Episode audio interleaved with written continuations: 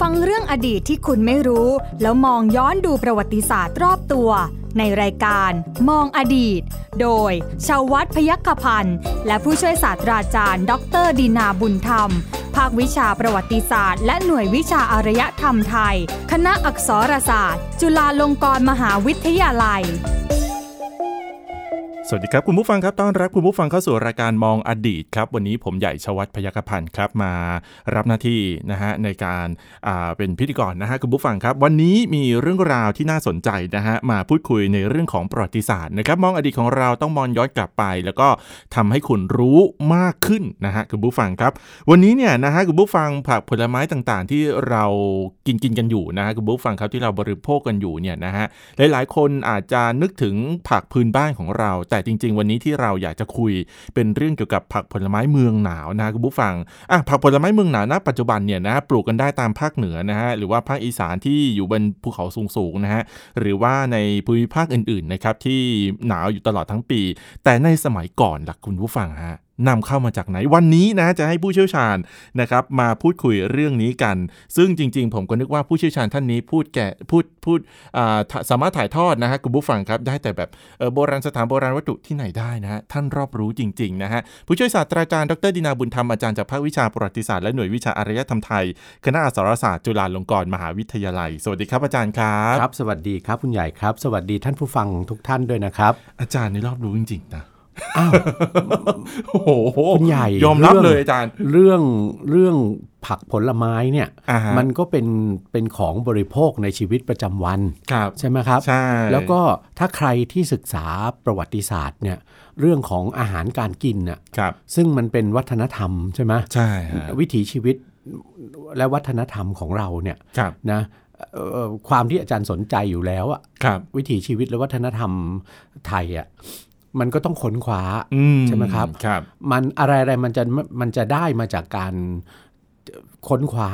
ทุกอย่างแหละ ถ้าไม่ค้นคว้าเราก็ไม่รู้ บางทีใช่ไหมบางทีก็นึกไม่ถึงไงอาจารย์หรือว่าเอ๊ะถ้าเป็นเรื่องประวัติศาสตร์เนี่ยนะฮะครับน่าจะเป็นเรื่องวิถีชีวิตอย่างเช่นคนสมัยก่อนหรืออะไรประมาณนี้เออหรือเออแม้กระทั่งเรื่องของวัดวาอารามครับหรือประวัติศาสตร์ทางด้านของสถาบันพระมหากษัตริย์ครับโอ้โหพอมาเรื่องของพืชผักผลไม้เกี่ยวกับเมืองหนาวในสังคมไทยอย่างนี้เนี่ยเอออะ มันต้องมีข้อมูลแล้วแหละอ่ามันต้องมีข้อมูลคนะรับครับผมตั้งข้อสังเกตเอาง่ายครับๆคือคืออย่าไปอย่าไปคิดถึงอะไรที่มันเป็นเรื่องยาก เรื่องยากหรือครับเข้าถึงยากอ่านะครับคุณใหญ่ดูนวนิยายนวนิยายไทยเราสองเรื่องครับอะเรื่องเดียวนวนิยายไทยอย่างอย่างนวนิยายเรื่องสี่แผ่นดินครับนะของของท่านอาจารย์อ่าหม่อมราชวงศ์คึกฤทธิ์ปราโมทอ่านะครับ หรือแม้แต่เอ่อนวนิยายที่ ที่ท่านเอ่อเนื้อเรื่องคล้าย ๆ กันใช่ไหมเรื่องร่มฉัดอ่าของธมยันตีครับใช่ไหมของของคุณหญิงวิมลสิริไพบูลย์เนี่ยนะคครัรับบสองเรื่องเนี้ยเป็นเรื่องที่กล่าวถึงวิถีชีวิตของในรั้วในวังใช่ใช่ไหมครับผมอ้าวแล้วยังมีละครโทรทัศน์อีกเรื่องหนึ่งอ้าวของเราของสถานีเราเองนั่นแหละปลายจังหวะที่อ่านะฮะปลายจวักที่ครับเพิ่งเพิ่งจบ ลาลาโรงไปเนี่ยนะคครัรับบผมนั่นก็พูดถึงเรื่องวิถีชีวิตเรื่องอาหารการกินใช่ไหมใช่ในครับในในราชสำนักครับนะฮะพระบาทสมเด็จพระจุลจอมเกล้าเจ้าอยู่หัวรัชกาลที่ครับ5นะทั้งนวนิยายสองเรื่องและทั้งละครปลายจวักเนี่ยครับสะท้อนให้เห็นว่าในรัชกาลพระบาทสมเด็จพระจุลจอมเกล้าเจ้าอยู่หัวเนี่ยในราชสำนักครับตลอดจนตามบ้าน นะตามวังเจ้านายอืมนะครับ ตามบ้านเอ่อข้าราชการชั้นผู้ใหญ่ครับนะเสนาบดีข้าราชการชั้นผู้ใหญ่ตลอดจนผู้มีอันจะกินครับนะครับ ทั้งหลายเนี่ยบริโภคผักและผลไม้เมืองหนาวกันแล้วนะอืมมีมีธรรมเนียมนิยมของการรับประทานอาหารฝรั่งแล้วอ่านะครับจริง ๆ อาหารฝรั่งเนี่ยชนชั้นสูง หรือชนชั้นนำในสังคมไทยเนี่ยน่าจะบริโภคกันมาแล้วล่ะตั้งแต่รัชกาลพระบาทสมเด็จพระจอมเกล้าเจ้าอยู่หัวรัชกาลที่ 4 หรือดีไม่ดีเนี่ยรู้จักแล้วตั้งแต่สมัยกรุงศรีอยุธยาด้วยซ้ำอืมอาคหารัรบฝรั่งบางประเภทอะแต่ที่จะมาศึกษาการรับประทานแบบให้เป็นกิจจลักษณะอ่าจริงๆเนี่ครัยบที่ปรากฏหลักฐานนะครับตั้งแต่รัชกาลที่อืม4เพราะในรัชกาลที่4เนี่ยท่านรับทูตฝรั่งใช่ไหมครับ ท่านรับข้าราชการพ่อค้าฝรั่งที่เอ่อเดินทางเข้ามาเข้ามาเฝ้าทูลละอองธุลีพระบาท แล้วก็โปรดเรื่องธรรมเนียมของการเลี้ยงโต๊ะอ่าคที่รับท่านท่านทรงใช้คำว่าเลี้ยงโต๊ะอะครับคือรับประทานอาหารบนโต๊ะอย่างฝรั่งครับคือเลี้ยงโต๊ะในราชสำนักเนี่ยมีสองโต๊ะ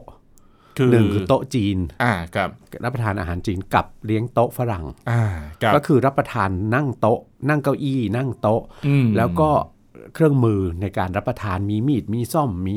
อะไรต่างๆ คือคือแบบธรรมเนียมฝฝรั่งรั่งเลยถูกต้องครับนี่พอมาถึงรัชกาลที่5เนี่ยนะครับ เรื่องการรับประทานอาหารฝรั่งเนี่ยในราชสำนักเนี่ยเป็นพระราชนิยมของพระมหากษัตริย์ไปเลยอืมเพราะเป็นสิ่งที่ต้องทรงเรียนรู้ครับต้องทรงให้เจ้านายในราชสำนักเรียนรู้ เพราะว่าอ่ฮเวลาที่มีทูตฝรั่งมาเฝ้า มีครับมี มีเจ้านายของต่างประเทศครับในยุโรปเนี่ยมาเยือนประเทศไทยครับนะก็มีการพระราชทานเลี้ยงอืมใช่ไหมก็จะต้องมีมีพระราชทานเลี้ยงอาหารฝรั่งครับใช่ไหมเพื่ออย่างน้อยเพื่ออย่างน้อยก็คือการแสดงความซีวิไลโอใช่ไหเคมครับผมของประเทศสยามครับใช่ไหมครับต้องเลี้ยงอาหารฝรั่งต้องเอ่อเจ้าเจ้านายในฝ่ายไทยอืมข้าราชการฝ่ายไทยก็ต้องรับประทาน อาหารฝรั่งตามมารยาทบนโต๊ะอาหารให้เป็นครับแล้วก็จริงๆอะเครื่องอาหารฝรั่งเนี่ยราชาศัพท์เรียกว่าเครื่องฝรั่งอืมเครื่องฝรั่งเนี่ยถูกนำเข้ามาอยู่ในบัญชีพระกยาหารทั้งสามมื้อ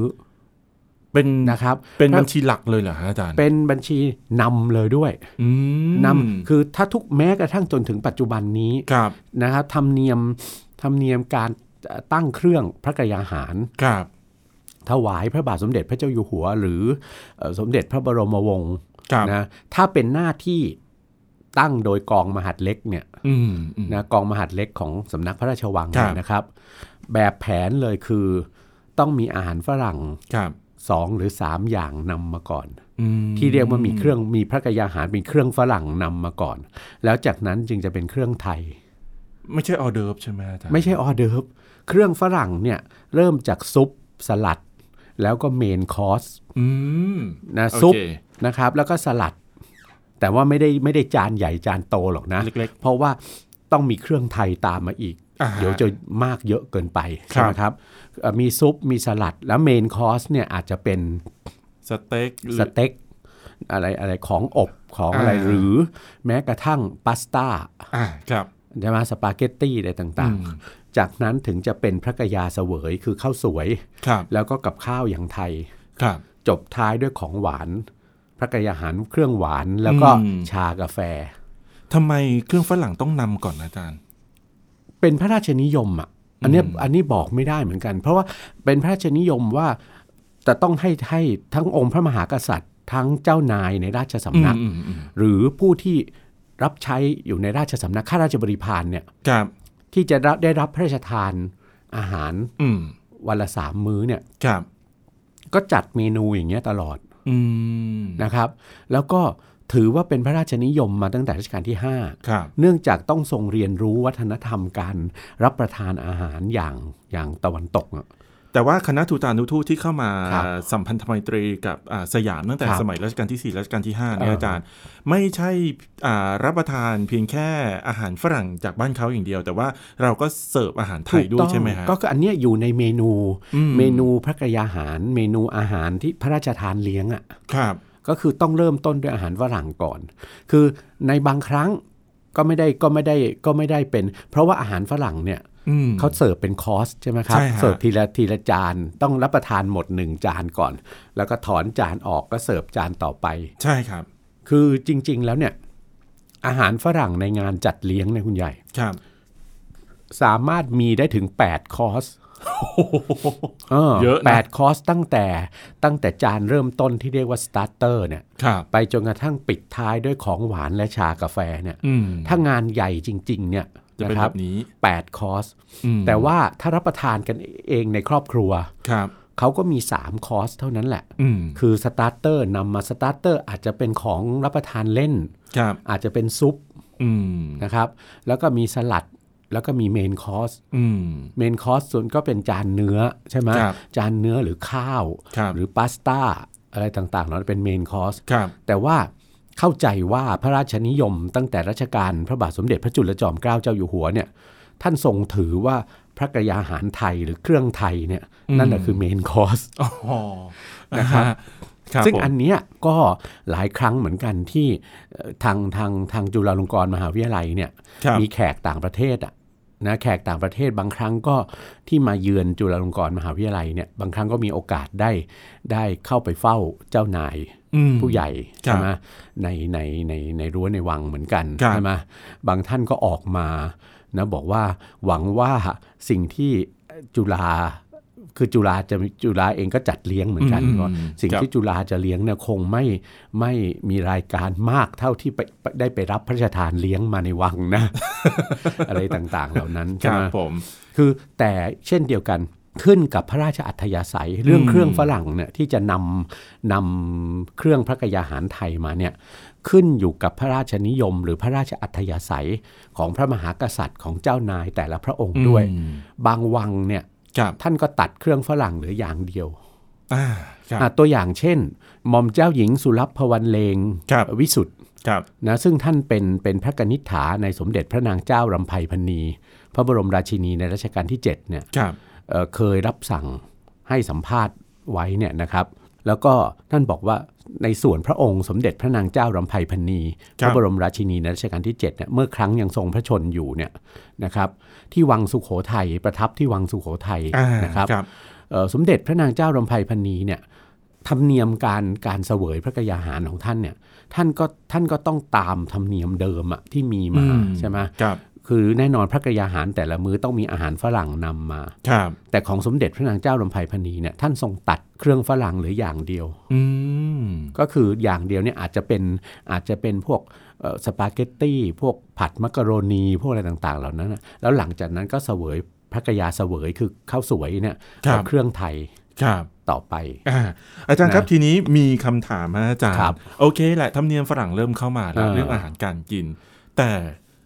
บ้านเรามันบ้านอืมร้อน เมืใช่องร้อนเมืองร้อน เมืองฝนเมืองร้อนอากาศเออชื้น จะไปหาผักเมืองหนาวมาจากไหนอาจารย์ผักผลไม้เมืองหนาวใช่เนี่ยเอาใช่เอาเอามาจากยุโรปเลยอาจารย์โอ้โหกว่าจะมาถึงเมื่อซึ่ก่อนก็ไม่ได้เครื่องบินนะถูกต้ไม่มีเครื่องบินเรือเออเรือสถานเดียวแล้วแรมเดือนนะกว่าจะมาถึงอะโอ้เน่านะครับแล้วฮะผลไม้ผักผลไม้มันเน่าซะก่อนละอ่าแล้วคหบรือไม่เช่นนั้นมันก็ไม่หมดความสดแล้วค ใช่ไหมรับครับตรงนี้แหละที่หลายคนถามที่เราจะเห็นในในนวนิยายสี่แผ่นดิน ในร่มฉัด หรือในละครปลายจวักที่เพิ่งอ่าจบไปเนี่ยครับนะ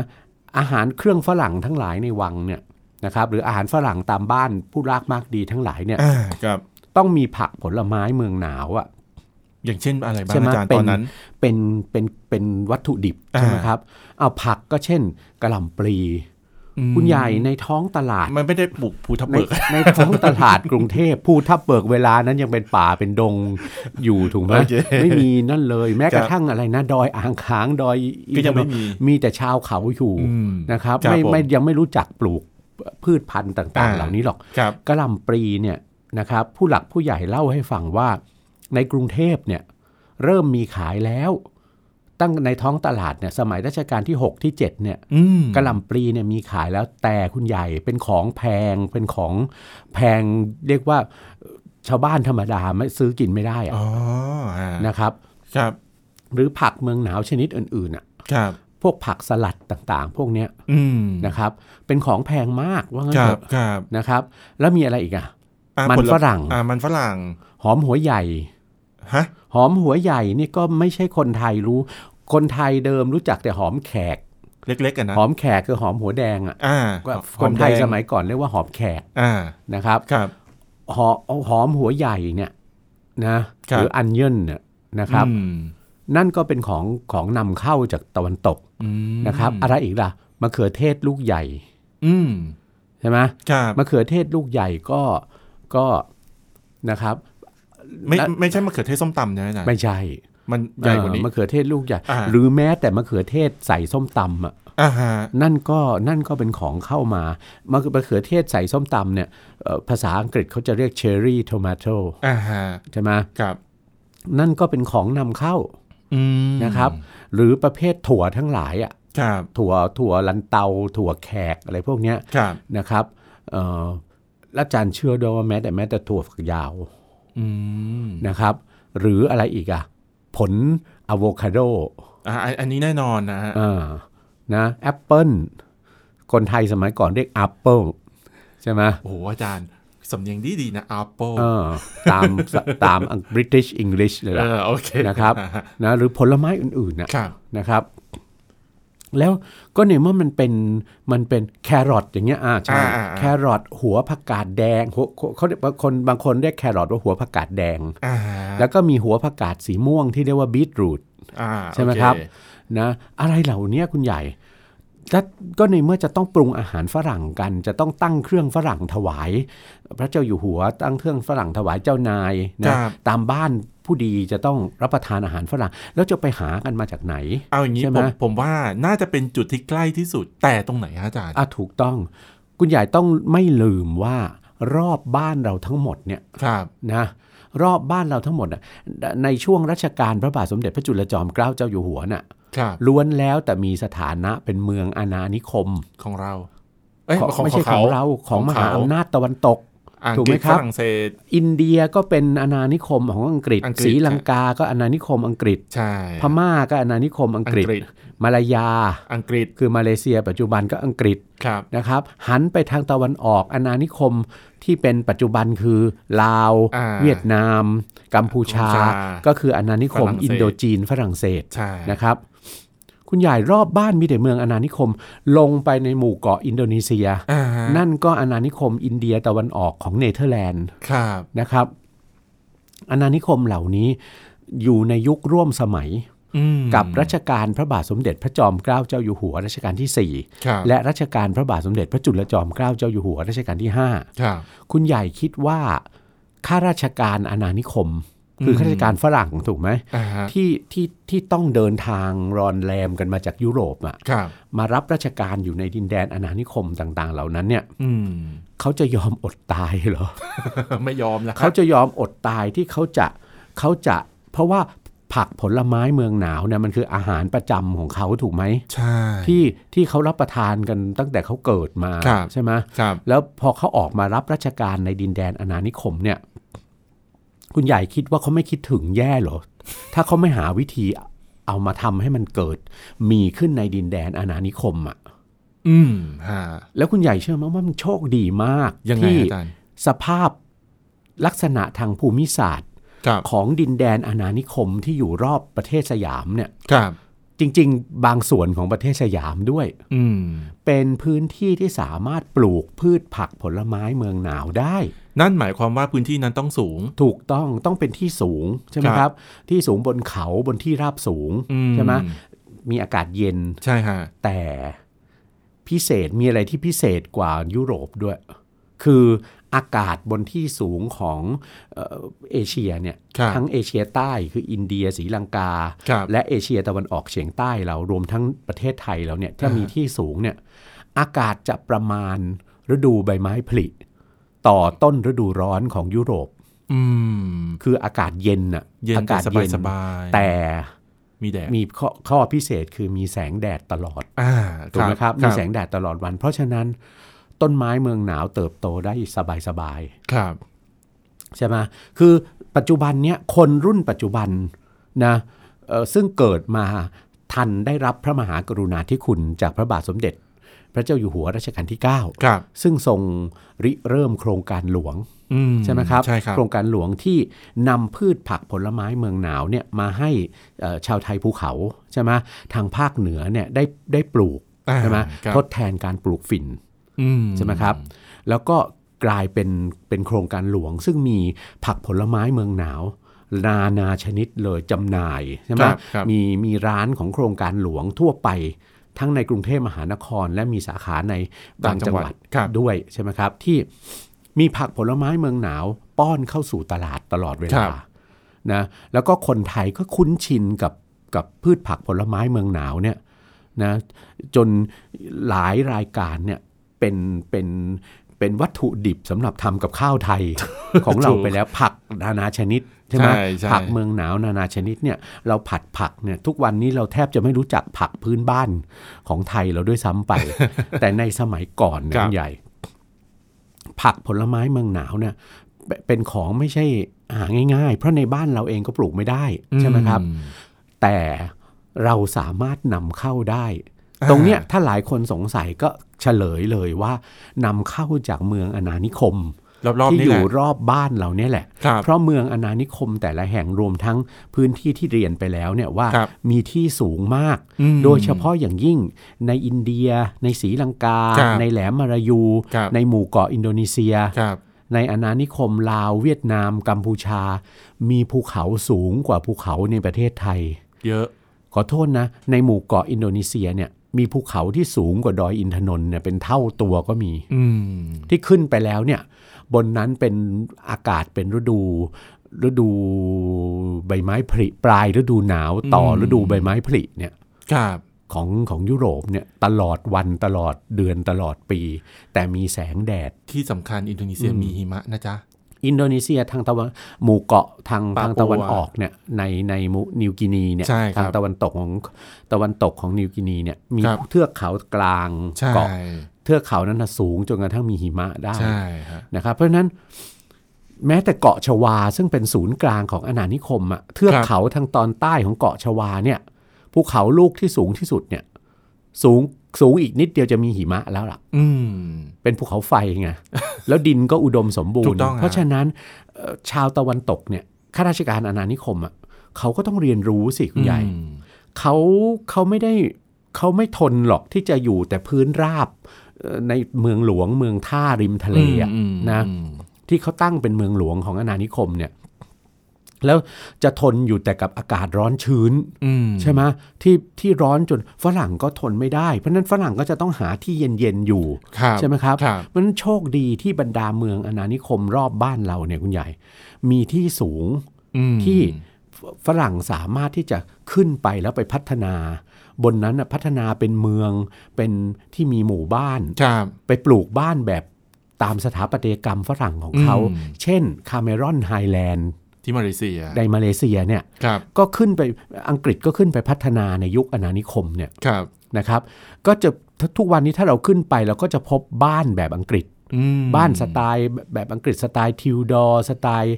วิกตอเรียนสไตล์ต่างๆ เหมือนที่เราเห็นในบ้านตามเมืองต่างๆ แล้วก็ชนบทของอังกฤษอะครับแม้กระทั่งปัจจุบันเนี้ยคุณใหญ่เชื่อไหมว่ายังมีคนอังกฤษอยู่ อืมอยู่เป็นพลเมืองของพื้นที่บนคาเมรอนไฮแลนด์ครับคือคนอังกฤษที่สืบเชื้อสายมาจากข้าราชการและเจ้าหน้าที่อาณานิคม ครับ แล้วพอมาเลเซียได้เอกราชแล้วเนี่ยเขาก็ไม่กลับอะเขาอยู่ที่นั่นเลย อยู่ที่นั่นเลย ครับ ก็ปัจจุบันก็ถือสถานะเป็นอะไรเป็นเป็นพลเมืองของมาเลเซียไปด้วยอืมใช่ไหมครับ เพราะครับว่า มันอากาศบนนั้นมันก็ไม่ต่างอะไรกับบ้านเขาอะอืมแล้วเนี่ยข้าราชการอาณานิคมก็จะมีเวลาที่จะได้ขึ้นไปพักผ่อนครับตามที่สูงเหล่านั้น รวมทั้งได้พัฒนาที่สูงเหล่านั้นน่ะนะให้เป็นพื้นที่สำหรับปลูกผักผลไม้เมืองหนาว รวมทั้งดอกไม้เมืองหนาวด้วยอืมมันไม่ขาดแคลนครับอะไรที่เคยมีเคยได้บริโภคเคยได้ชื่นได้ชมครับ นะทั้งผักผักผลไม้ดอกไม้เมืองหนาวเนี่ยครับปรากฏว่า เออข้าราชการอาณานิคมได้ชื่นชมหมด แล้วก็ผลผลิตต่างๆ เหล่าคเนี้รัยบมันก็มากด้วยเพราะดินอุดมสมบูรณ์อ่าใช่ไหมครับ คนพื้นเมืองก็มีโอกาสได้ได้บริโภค เพราะคนพื้นเมืองเนี่ยส่วนหนึ่งก็เป็นแรงงานสำหรับปลูกครับพืชผักผักผลไม้เหล่านี้ข้าราชการอาณานิคมไม่ได้สงวนเอาไว้สำหรับบริโภคเอง ขายใช่ด้วไหมยครับถูกต้องอ่านี่รู้ไม่ลืมลืมอีกส่วนหนึ่งของดินแดนอาณานิคมในเอเชียตะวันออกเฉียงใต้ไปครับคือหมู่เกาะฟิลิปปินส์อืมนั่นก็ที่สูงมากมายครับนะเพราะฉะนั้นคุณใหญ่อย่าตกใจ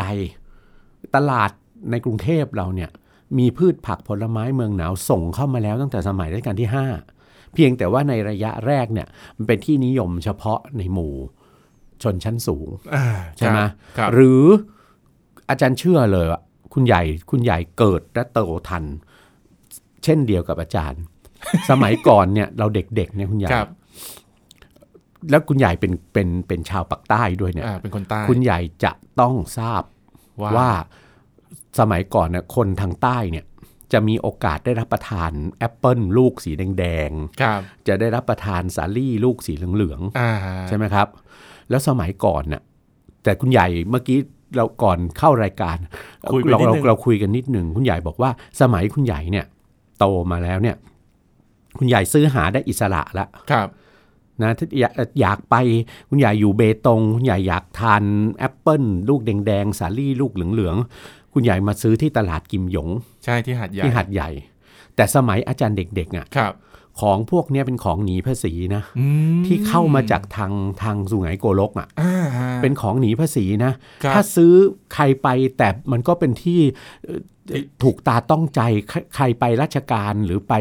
ทางทางหัดใหญ่เนี่ยอ่าคนกรุงเทพไปทางนั้นเนี่ยก็ต้องซื้อกันมาทั้งนั้น ซื้อใส่ลังกันมาทั้งนั้น แล้วก็ต้องแอบซ่อนกันดีๆ เวลาอยู่บนรถไฟอะอืมเพราะว่าจะต้องต้องมีมีในตรวจอะเขาจะขึ้นมา ขึ้นมาดูอืมอะไรต่างอืมๆใช่ไหมก็เป็นของหนีภาษี เมื่อก่อนซึ่งนะเมื่อก่อนนะ แล้วก็มีปัจปัจจุบันนี้ก็เห็นซื้อหากันได้ สบาย ขยายไปจนแม้กระทั่งลูกพลับสีส้มๆอะอ่าใช่ ของพวกเนี้ยถามว่าสมัยอาจารย์เด็ก ๆ อาจารย์ก็สงสัยเหมือนกันคว่ารับมันส่งมาจากไหน อืมแล้วทำไมมันจะต้องส่ง มันจะต้องทะลักเข้ามาด้านมาเลเซียก่อนอ่าฮะใช่ไหมเอ่อปัจจุบันนี้ได้คำตอบแล้วว่า ไม่ได้ปลูกที่ไหนไกลหรอกครับปลูกอยู่บนคาเมรอนไฮแลนด์นั่นแหละใกล้นะครับๆบ้านผมนั่นแหละ และส่วนหนึ่งถ้าครับถ้าจะมีของนอกเข้ามาจริงครับๆก็ไม่ได้มาจากยุโรป ไม่ได้มาจากอเมริกาอืมมาจากเมืองจีนอ่าซึ่งใกล้ครับหน่อยครับอ่าเมืองจีนก็เป็นอีกแหล่งหนึ่ง ซึ่งครับเป็นแหล่งของของพืชผักผลไม้เมืองหนาวครับที่ ที่เข้ามาในประเทศสยามครับในสมัยก่อนผ่านใช่ไหมเรือใช่ไหมอาจารย์เข้ามาทางเรือครับซึ่งมันเร็วมันเร็วกว่ามาจากยุโรปอยู่แล้วอ่าเป็นไปใช่ไม่ได้เลยใช่ถ้ามาจากยุโรปเนี่ยเป็นอันเน่าซะกลางทางใช่ไหมครับใช่ครับไม่ทันได้มาเป็นวัตถุดิบในในครัว ของชาวสยามครับในยุคนั้นหรอกเอาละนะคครัรับบคุณผู้ฟังครับคุณได้เข้าใจแล้วนะฮะว่าผลไม้เมืองหนาวในสมัยอ่าสังคมไทยสยามนะสังคมสยามนะฮะคุณผู้ฟังครับสมัยก่อนเนี่ยมายังไงไปยังไงนะฮะคุณผู้ฟังครับ แล้วก็อ่าเวลาจะรับประทานเนี่ยเขามีธรรมเนียมกันยังไงบ้างนะครับครับวันนี้หมดเวลาแล้วนะฮะคุณผู้ฟังครับสำหรับรายการมองอดีตนะครับผู้ช่วยศาสตราจารย์ดรดินาบุญธรรมแล้วก็ผมใหญ่ชวัฒน์พยัคฆพันธ์นะฮะลาคุณผู้ฟังไปก่อนครับ สวัสดีครับ สวัสดีครับ ติดตามรับฟังรายการย้อนหลังได้ที่เว็บไซต์และแอปพลิเคชันไทย PBS Radio ไทย PBS ดิจิทัล Radio วิทยุข่าวสารสาระ เพื่อสาธารณะและสังคม